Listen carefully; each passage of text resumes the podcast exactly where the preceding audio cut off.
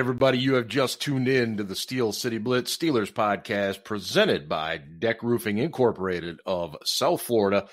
And uh, a little excitement in my voice for several reasons. Number one, we are much, much closer to Pittsburgh Steelers football and actually getting a chance to see these guys with our own eyes a little bit. It's been such a unique, unusual uh, training camp, but uh, also things are looking up in Pennsylvania for high school sports and fans. And, and here in Michigan, our our governor just opened the door for for high school football to resume after it looked like we were going to be going in the spring. So a lot of lot of good news type things there. And um, tonight we we want to talk a little bit about uh, the latest installment of of Ben Roethlisberger's uh, video series, which has been just outstanding.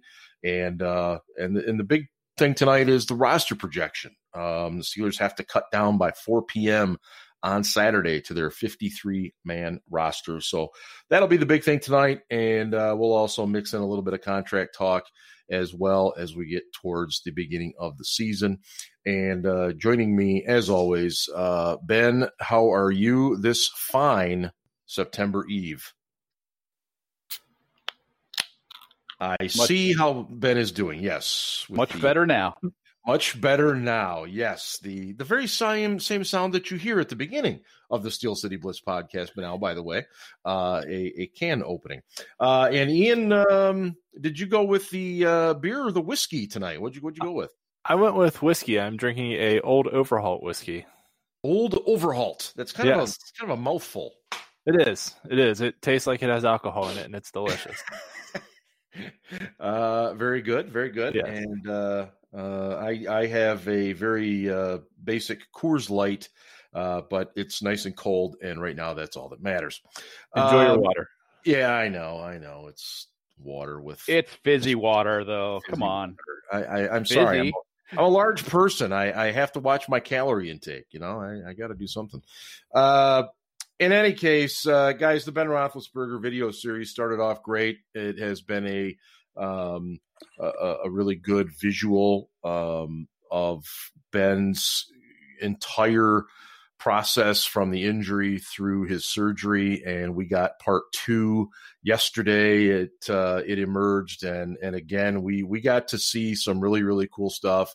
Um, uh, and, and just I, I just me personally, as I was watching this, I just kept I just kept kind of thinking. Um, you know, I never really thought Ben Roethlisberger would any, ever do anything like this, and I was just really, really appreciative of the fact that that he and, and his wife Ashley and and everybody was so on board with doing this, and it's been it's been really, really good. And uh, Ian, I know you you jotted down some notes and stuff yesterday. What what were some of the takeaways that you took from from part two of this? Um, so once again, you know, we talked last week about just how candid Ben has been um, throughout this and how open and honest he was. And I think, you know, one of the things that got me too was there was shots in this segment of it that, you know, he just recorded on his phone, like kind of as a video diary, um, you know, saying, Hey, it's this day. This is what's going on with me so on and so forth. Um, so you know he's kind of been working his way up to recording this all along, which I got to think was also some motivation for him along the way, kind of mm-hmm. knowing you know, hey, I'm I'm kind of making this video, so I got to keep working to get better. Um, and there was a, an excellent segment at the end of it, him talking about what motivates him, and you could really see his growth as a as a team leader, and you know how he really wants to do it for kind of everyone in the in the building too yeah. um, not just winning for himself anymore like he did when he was a young kid, but you know he wants to do it for for everyone around him, which is which is pretty cool to see. Um, you know him having that that team focused and team centric attitude. Um, the the one other thing that I really noticed was um, you know last year whenever Mason had his first start mm-hmm. in San Francisco. There was a oh, lot of yeah. chatter on Pittsburgh sports radio, and I think we may have even addressed it on the podcast about, um, you know, why isn't Ben at the game? Why isn't he supporting Mason? You oh, know, yeah. Of course, there was, um, you know, there was some stories out there even after Mason had been drafted about the the sort of tenuous relationship that they may or may not have had. Mm-hmm. Um, but uh, it, it provided a, a very good insight into that. I mean, he had surgery the next morning after that game, and he had to do some pre-surgery prep on Sunday, so he even though they were in San Francisco and he was in LA, yeah. he couldn't be there.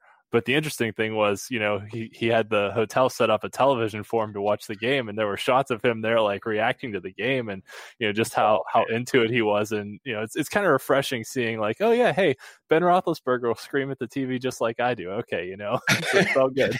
he looked like an expectant father at times uh, yeah. watching the game. It, it, it, was really really interesting, but it, it did answer that question about where was he uh, mm-hmm. during that time. Uh, ben, what what have you taken from this so far, and, and did anything really stand out to you in in the second installment?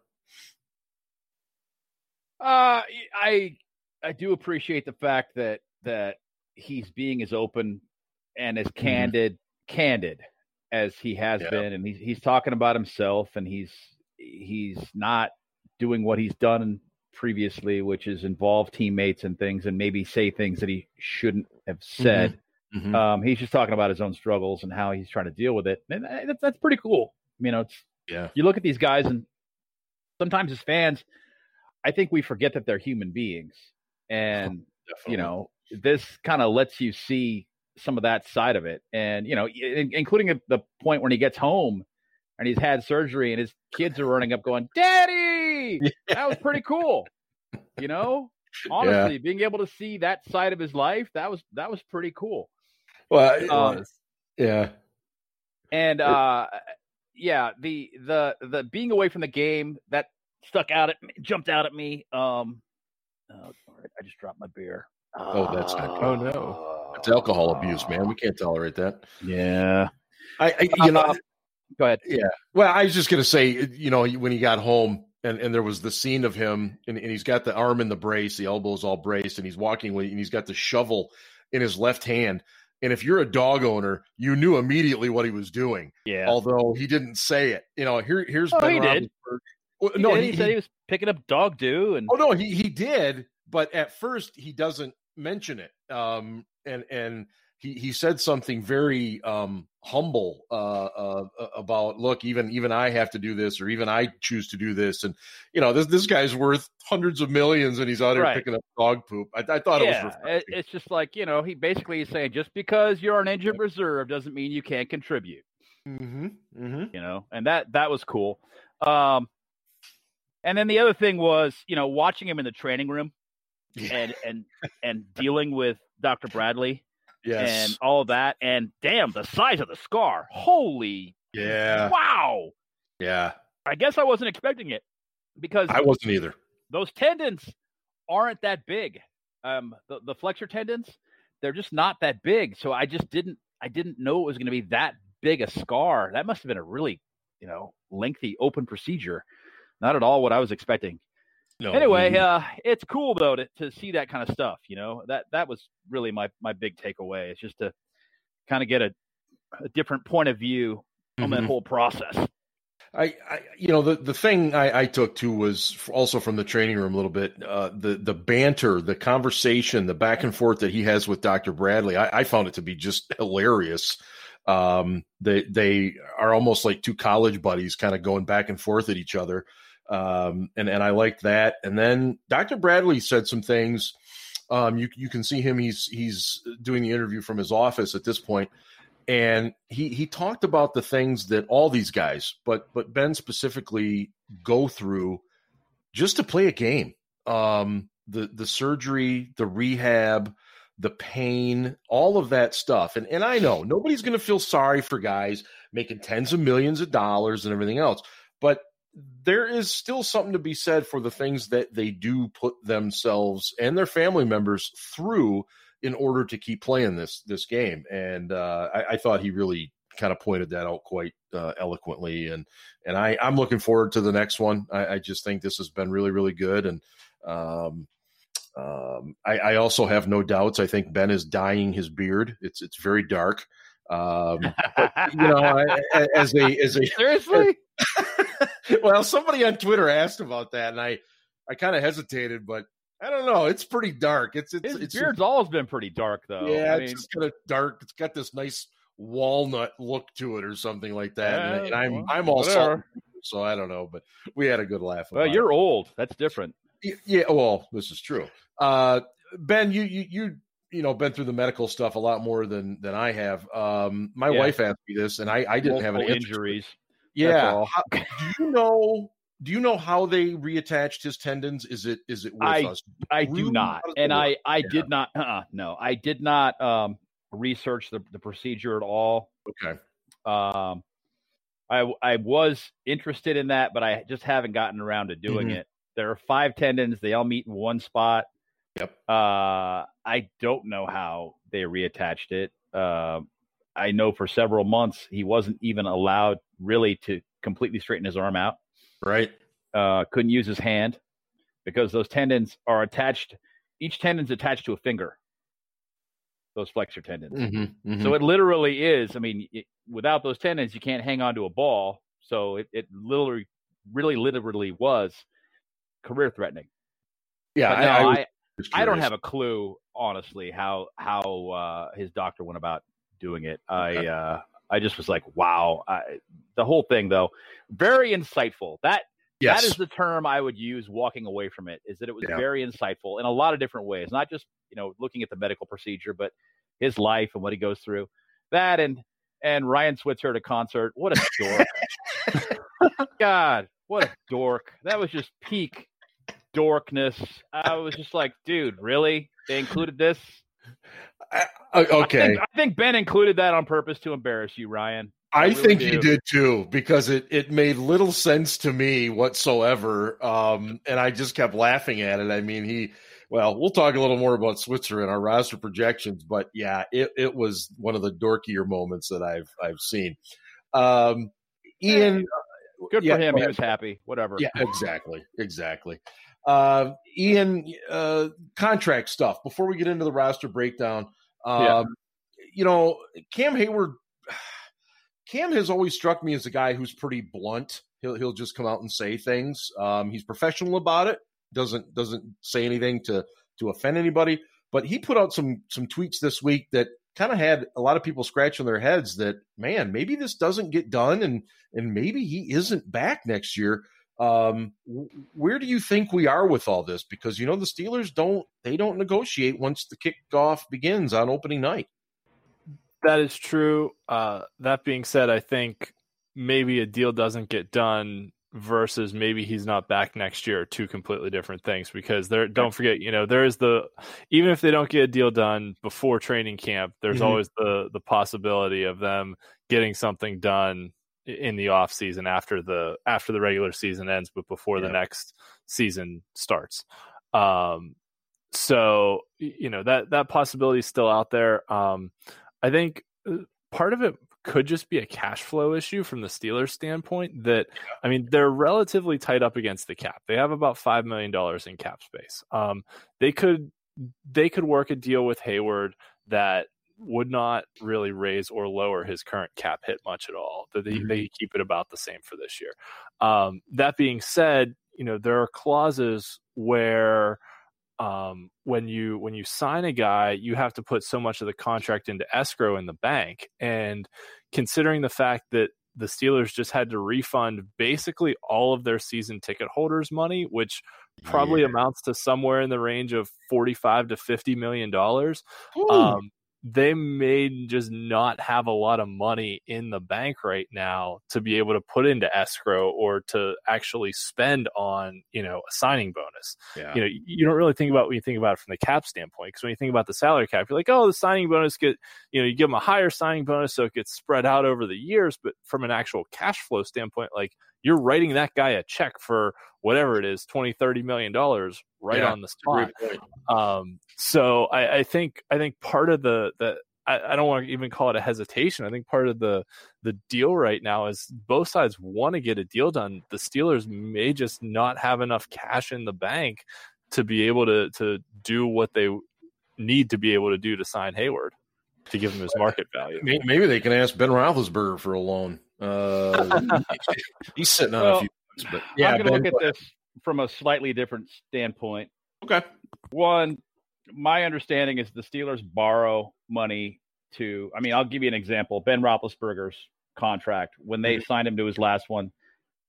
To fund the guarantee, they borrowed the money, and they borrow money at close to zero percent. So I'm not really convinced that cash flow is the issue here with okay. Cam.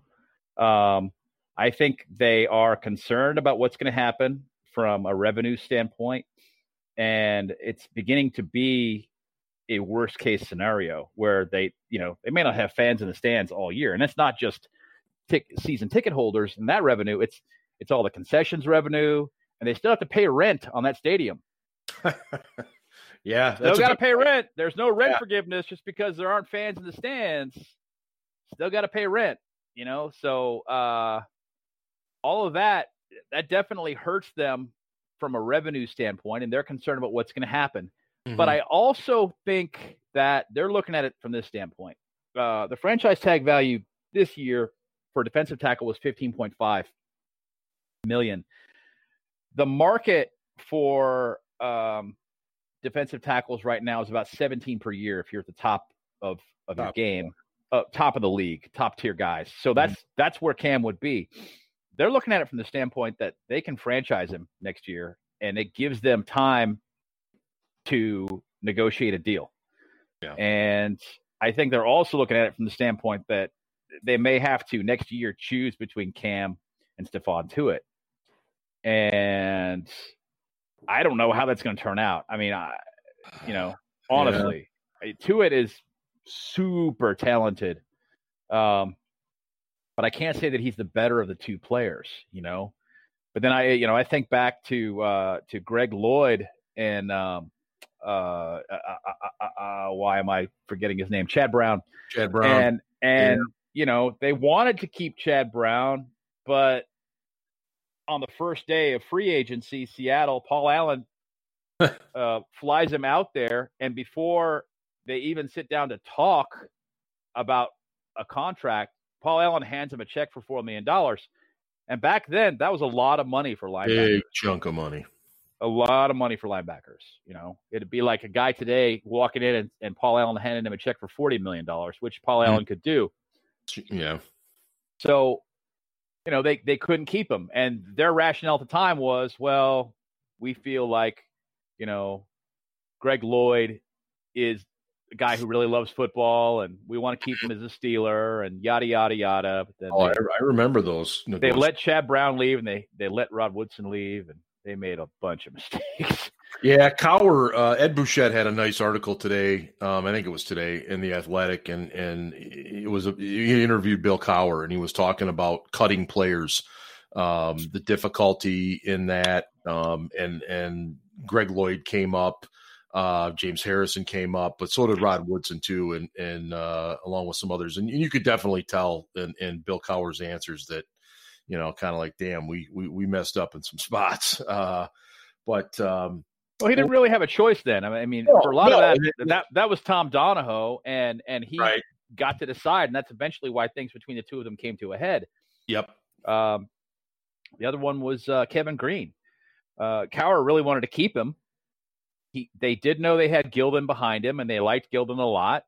And it just came down to money. They didn't even make Kevin Greene an offer, and Cowher was not happy at all about that, and and made it clear that he wasn't happy and did not agree with that. But I think next year there are going to be some tough decisions that have to be made. Absolutely, all over the place on the salary cap, and if Tuitt has another year where he misses a bunch of time because he can't stay healthy, it may seal his fate. And you know he may leave the team. Yeah. And Cam Cam Hayward would stay. Honestly, if I had to choose one guy, it would be Hayward. Um, I don't think he's as physically talented as Tuitt, but he's a better player.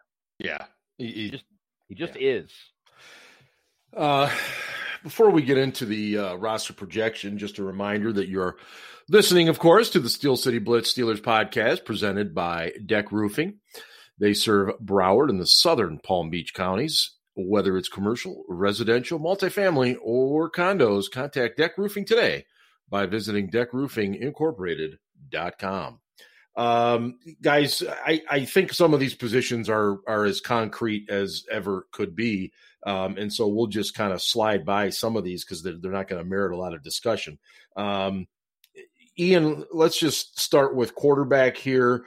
Um, I tinkered with the idea earlier on that maybe Paxton Lynch might give Duck Hodges a little bit of a challenge. I hope. Um, well, I, I did. I, I, hoped too. It isn't um, happening. It's, it's not. not. No, Ian. We're. I mean, do you, do you see us with with Ben Mason and Duck again? Is that where you're at?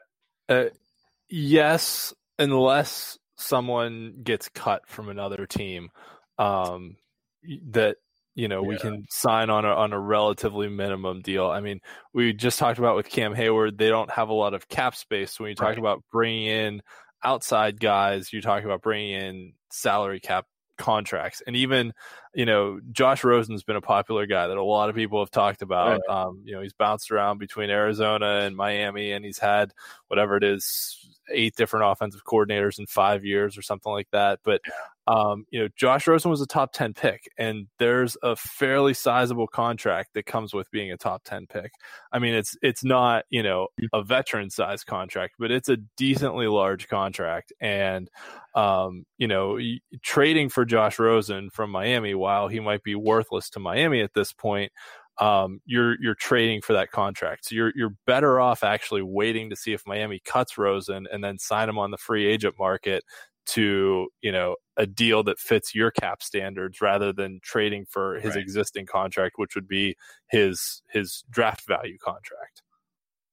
Yeah, no, I you and I were bantering back and forth about it today, and and uh, no, you're exactly right. Uh, ben, and, just, to, just to be clear about yeah. one other thing here, you know, signing Josh Rosen or trading for him, which they shouldn't trade for him, but signing him, you're not necessarily signing him to be the heir apparent to Ben Roethlisberger. You're saying, right. can we improve the 53 guys on our roster? So the question is is not is Josh Rosen the heir to Ben Roethlisberger? The question is is Josh Rosen better than the last guy on our depth chart, which in this case is Devlin Hodges, and the answer is yes. So um, that's sort of how you have to view these bottom of the roster signings. It's not you're signing someone to replace your starter. It's is he better point. than the bottom guy on our depth chart? Good point, Ben. Where are you with quarterbacks? Same spot. Yeah, pretty much. And and to expand upon the point that Ian just made about Rosen in particular, mm. um, if you trade for his contract, you're getting a guy this year who's only going to make 750 because his roster bonus has already been paid by the Dolphins. However, you're also picking up the guaranteed salary for 2021, which is almost three million dollars. Oh, so basically, you got I mean you got to take that into consideration. So you're basically you're looking at about three three point eight million dollars for two years. Is that guy worth you know 1.9 million dollars a year for a mm. couple of years? It, is it worth it to you to, to take that on to see what he can do? And given the cap constraints they're already up against and how much it's going to fall next year, the cap's going to fall $23 million next year. Yeah. Yeah. And I, I, just I don't see it unless he gets cut and wants to come to Pittsburgh. Mm-hmm. I don't see it happening. Um, yeah. But as far as the top three go, yeah, there really isn't. There really yeah. is no question at this point. Lynch isn't going to make it, unfortunately. No. Um, he's been too erratic. That's too bad because he's got the big arm. He's got the big arm. You want to see him do it, but it is just isn't happening. Yeah. Uh, ben, we'll we'll stay with you as we move to the running backs. Um, you know, Connor is going to be your RB one. Snell has had a very good camp, dropped a little weight. Uh, they they like what he's doing. Um, but but who else uh, is on that opening day active fifty three? Well, bear in mind that they have two pass catching targets at tight end now. Mm-hmm. They can run more tight end sets, two tight end sets, excuse me. Right. Um, which means there is a lesser need at wide receiver. Flat out, that is what it means. Uh, and you couple that with the fact that there have been so many years that the Steelers have had to add either street free agents or guys off their practice squad at running back because they've had injuries at running back and I think they keep their best four running backs and and maybe stash one or two more on the practice squad, like a Kerrith Whyte. So that kind of tells you where I'm going with it already. Yeah. I think it starts exactly where they started last year, where you've got Connor at number one, Jaylen Samuels at number two, then Snell, and then Anthony McFarland as your developmental running back. Mm. But McFarland is going to develop this year. He's not going to be some guy they keep around and see what he can do in the future. He'll he'll get playing time. Uh, I just think that these guys are all going to have different roles. You know, you you've got Samuels who's going to be a, a, third down back. You've got Connor, who really can play on any down. He can pick mm-hmm. up the mm-hmm. blitz now. He he's a he's an adequate receiver. Samuels is a better receiver. He's a much better player in space than he is between the tackles for yeah. sure.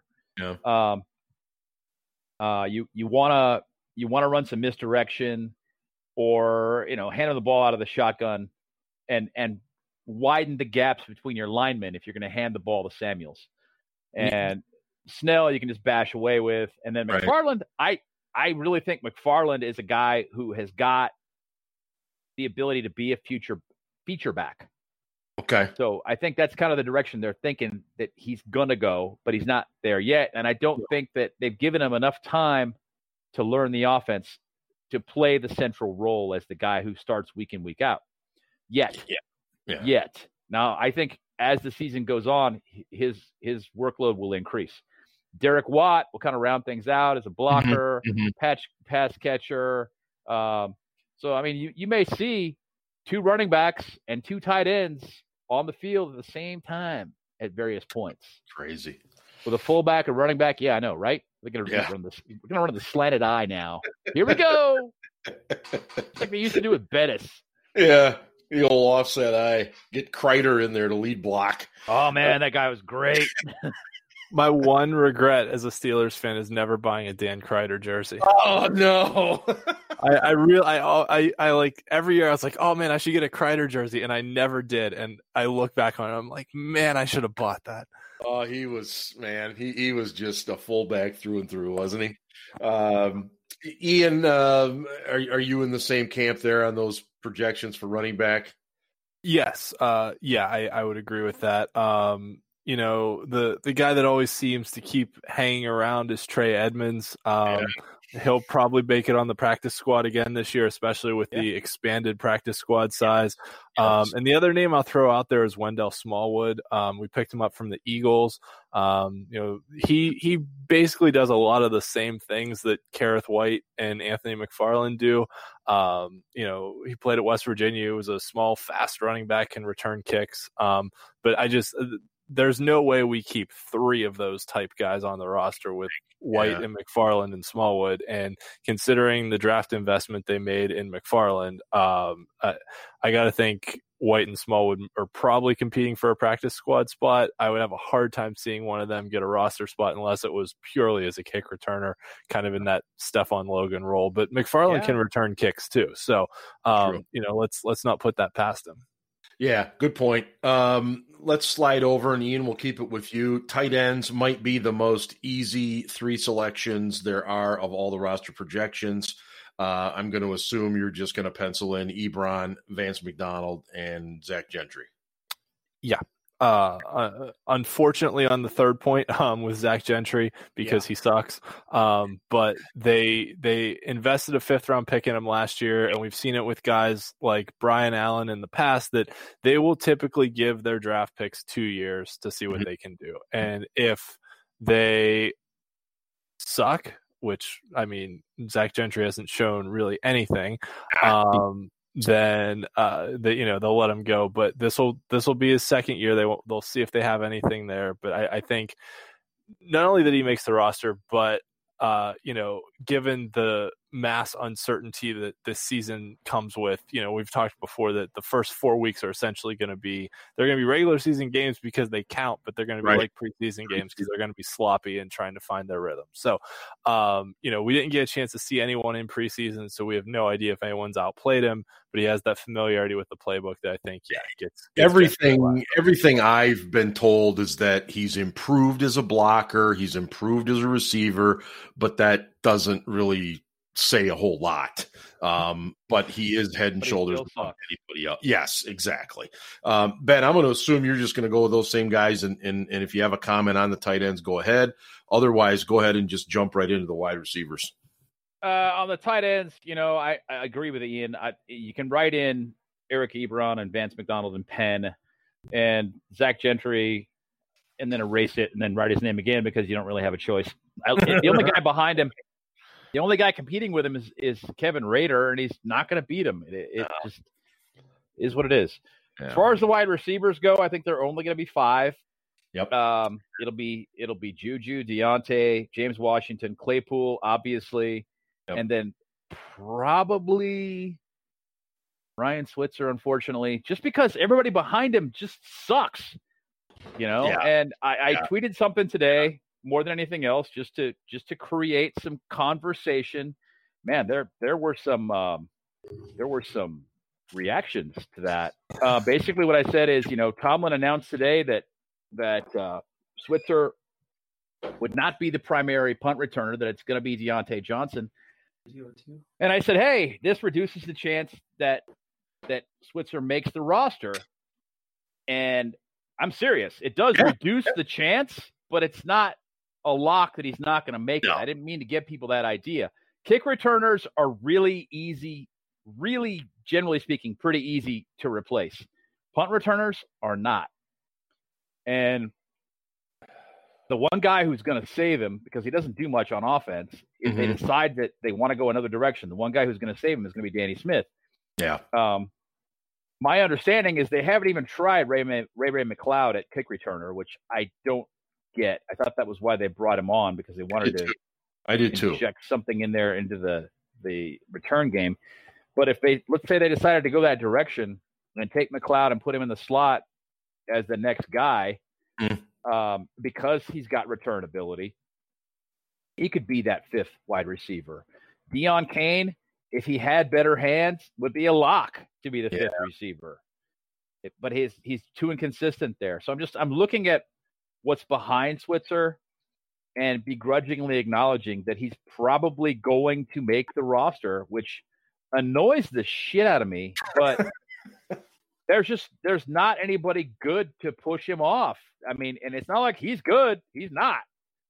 No, I, I am with you. I think he makes the roster. I don't think it has anything to do with being buddies with Ben. I think no, it has. Neither do I. No, I no, think it has I, everything. I, I, have tweeted this a bunch of times. Look, yeah. guys, if if Ben Roethlisberger had as much say in roster construction as fans seem to think he does, right? Eli Rogers would have made the team last year instead of Johnny Holton. That's true. Absolutely. For sure. Yeah. And Rogers still a free agent. so, you know, and they're buddies. And uh, on top of that, Rogers is actually a pretty decent player. I would wouldn't mind him being added now. No, but no. It is what it is. Yep. Uh, it's probably going to be Switzer. Yep. Uh, Ian, uh, quick take on wide receivers before we move over to the OL.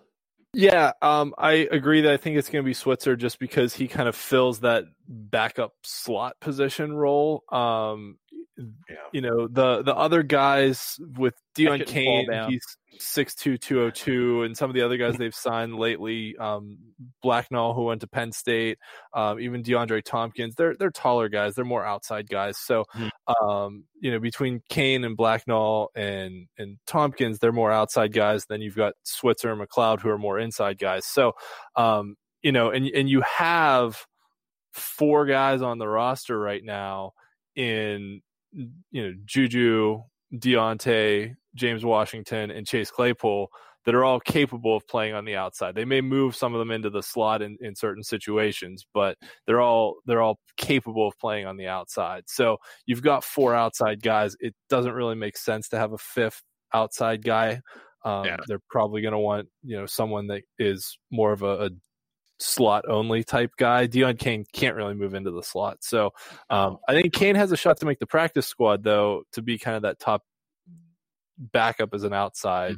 You know, mm-hmm. I guess he'd be the the third string outside receiver, but you know, we'll see how it goes. Yeah, I, I concur. Uh, Ian, jump into the offensive line. Um, you know, eight, nine. What, what, do you think they keep here, and and perhaps more importantly, uh, who, who wins the battle there for the right tackle?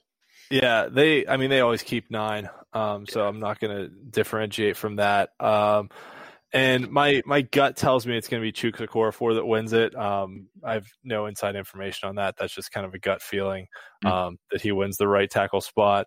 And you know, we'll we'll see how things go too, because David DeCastro has been battling an injury. Kevin Dotson's apparently been playing very well in camp so far, uh, right. which is a great sign to see. Um, but you know, if they have to if they have to shuffle the inside of the line a little bit, then you know maybe Wisniewski becomes a starter, maybe um, Feiler has to bump back out to tackle if things, uh, you know, if things don't go well for either Okorafor or Banner. The nice thing is they have options at this they point. Do. Right? They've got guys who are versatile that they can move around. Um, and yeah, I think offensive line is pretty much set in stone here. I don't I don't really think there's much of a of no. a battle going on. I think Derwin Gray is your ninth offensive lineman, and you go yeah, from that's, there. That's really the only gray area, no pun intended, uh, is that that ninth offensive lineman. I mean, you've got the starting five: Al, DeCastro, Pouncey. Uh, I should have said Al, Feiler, Pouncey, yeah. DeCastro, uh, and and probably Chooks. I agree with yep. you, but let's just say it's Chooks to start the season and he doesn't play particularly well and he loses a job to Banner. I really think the first few games are going to be like a preseason game, uh, preseason games, and and guys may lose jobs early in the season, and I, this may mm-hmm. be a league wide thing. Um, and you know they're they're both on on the roster regardless, uh, and then you've you know you've got obviously they're going to keep Wisniewski because he's a yeah. versatile very uh, versatile, versatile center guard. Uh, yeah, that guy, that that cagey veteran who knows all the tricks. I mean, Dotson, they're definitely keeping because he's he's performed so well thus far. Dude is a master. Well, yeah, I mean, as a run blocker, you knew he was going to be devastated. Oh, I mean, you watched his film in college and just went, "Oh my god!" It's like watching a grown man play with middle schoolers. yes. I mean, seriously, that was that was what it was like watching. I mean, yeah. and, and there were stories. Again, I, I know I've said this before, but there are stories about him in college telling the defensive line what gap the running back was coming to, telling them, like, yeah, hey, hey, that guy's gonna be right on my ass, over my yeah. right shoulder. You ready? you ready? It's uh, on three on three. You ready?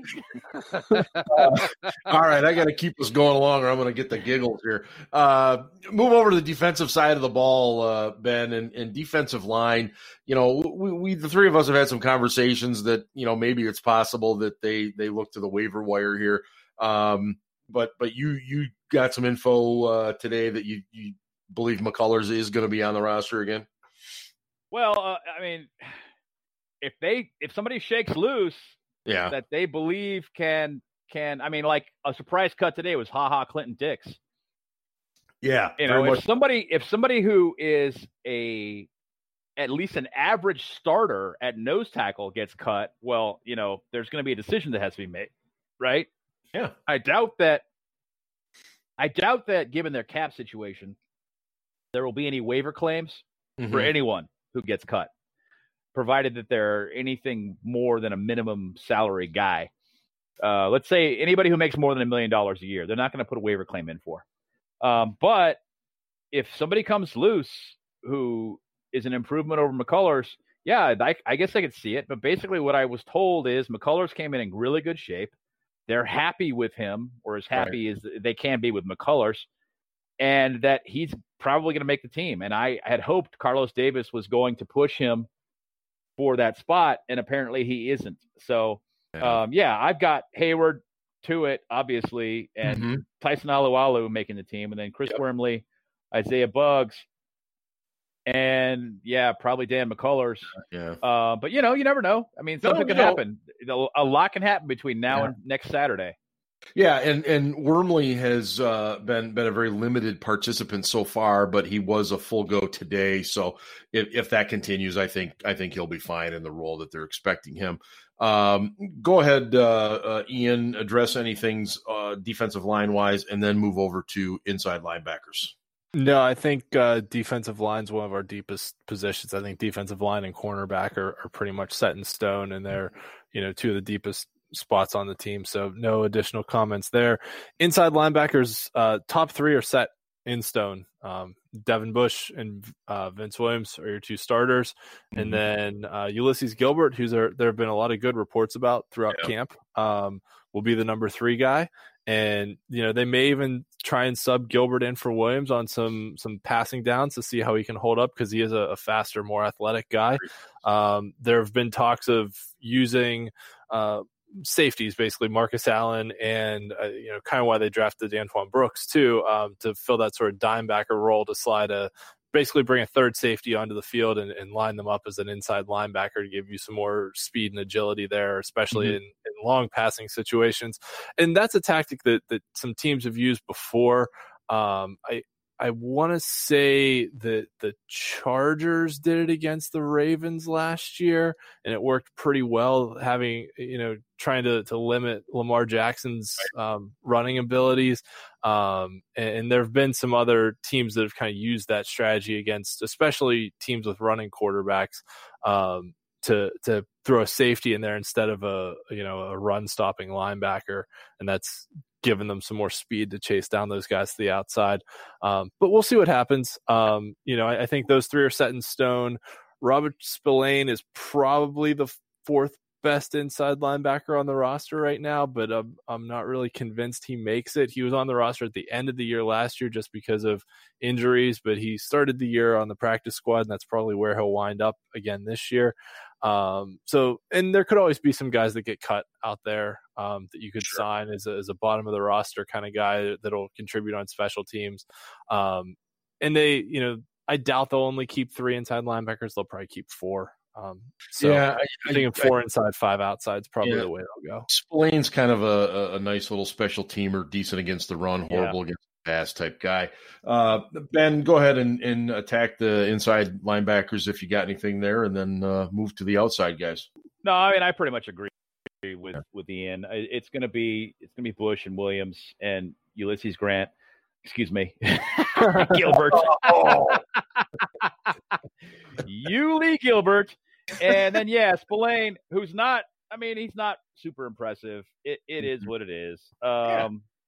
But he, um, you know, he, he is a decent special teams player, uh, and I think honestly, that's probably what gets him the job this year is the fact that Danny Smith usually makes the calls for the guys at the end of the roster, you know, and and whether or not if if you can play special teams, chances are much better that you make the team mm-hmm. than if you do not, if you cannot. So um it's not like he's an outstanding special teamer, but no, he's he's no. okay. okay. really is. Yeah. Yeah. Yeah. So, uh, Ben, on the outside, I, am just going to assume you've got TJ Bud, the rookie Highsmith, Tuzar, perhaps, and then, of course, Ola. That gives you five. Uh, is that what you're looking at? Yeah, I'm, I'm going to say in, in this order TJ, Bud, Ola, uh, Tuzar, and then Highsmith at number five. Um, I I think that's currently the way it is, mm-hmm. All right? mm-hmm. Uh, I think that Highsmith will earn more time over the course of the season, just like a, a handful of rookies we've got on the on the roster this year. Uh, early on, these guys won't see a lot of of snaps, but as the season goes on, as they pick things up, uh, as as faith in them is is developed, you know, from the coaches and and their fellow players, they will eventually earn more snaps. But early on, you know they're going to be bottom of the of the depth chart guys. Sure. Uh, but yeah, I mean that's it's pretty simple. There's really not a whole lot of guesswork at outside linebacker this year. No, I, I don't think so either. Um, Ian, if you had any thoughts on that, otherwise, uh, just just jump into safety and and uh, cornerback if you would. Yeah, so cornerback is is really straightforward. Um, yeah. Yep. Yeah, it's. I mean, yep. Haden and Nelson are your starters on the outside. Mike Hilton is your slot guy. Cam Sutton's kind of your utility guy that can fill in wherever you need him to. Uh, and then Justin Layne, they're still trying to bring along. Um, you know, he was a converted wide receiver to corner in college, um, and we drafted him in the third round. So there's the investment there, and they're still working him along and, and getting him into the rotation. But those are your five corners, and that that is what it is. Um, yeah. It's safety. Uh, top two are obvious: Minkah and Terrell Edmunds, Mm-hmm. Um, and then beyond that, they really don't have a whole lot of depth at safety. No. So if they're if they're looking to sign someone that gets cut somewhere, um, a safety would be a good spot. I mean, they drafted Antoine Brooks, but we talked about him being more of a, a dime backer, strong safety type. And yeah. then um, you know, Jordan Dangerfield's kind of a cat of nine lives that he continues to make the roster year after yep, year. And he, he probably will just for his special teams play and his um, well, primarily his special teams play, but he knows the playbook. So that's that's really what's what's going to come down to. And yeah. Marcus Allen probably makes the roster as well, just because of uh, you know they're using him at inside linebacker. Um, so versatility, yeah. knows the playbook, and can play special teams. When you start to get down to it, that's that's going to make a difference for these last few guys. Yeah, I, I agree with you, and, and we're right up against it. So I'm just going to tell you right now, it'll be Cam Canaday snapping. It'll be uh, uh, Chris Boswell doing the kicking, and all of you will be really excited to see Jordan Berry back as your punter. Uh, I, have heard he's been challenged a little bit, but I think that's what's going to happen. Uh, in any case, uh, make sure you check out the website, steelcityblitz.com, and follow us on – Facebook, Steel City Blitz, and of course on Twitter at SC Blitz. Uh, for these two Yahoos, this is Steel Dad signing off on the Steel City Blitz Steelers podcast presented by Deck Roofing Incorporated of South Florida. And hey, go Steelers. Ravens suck.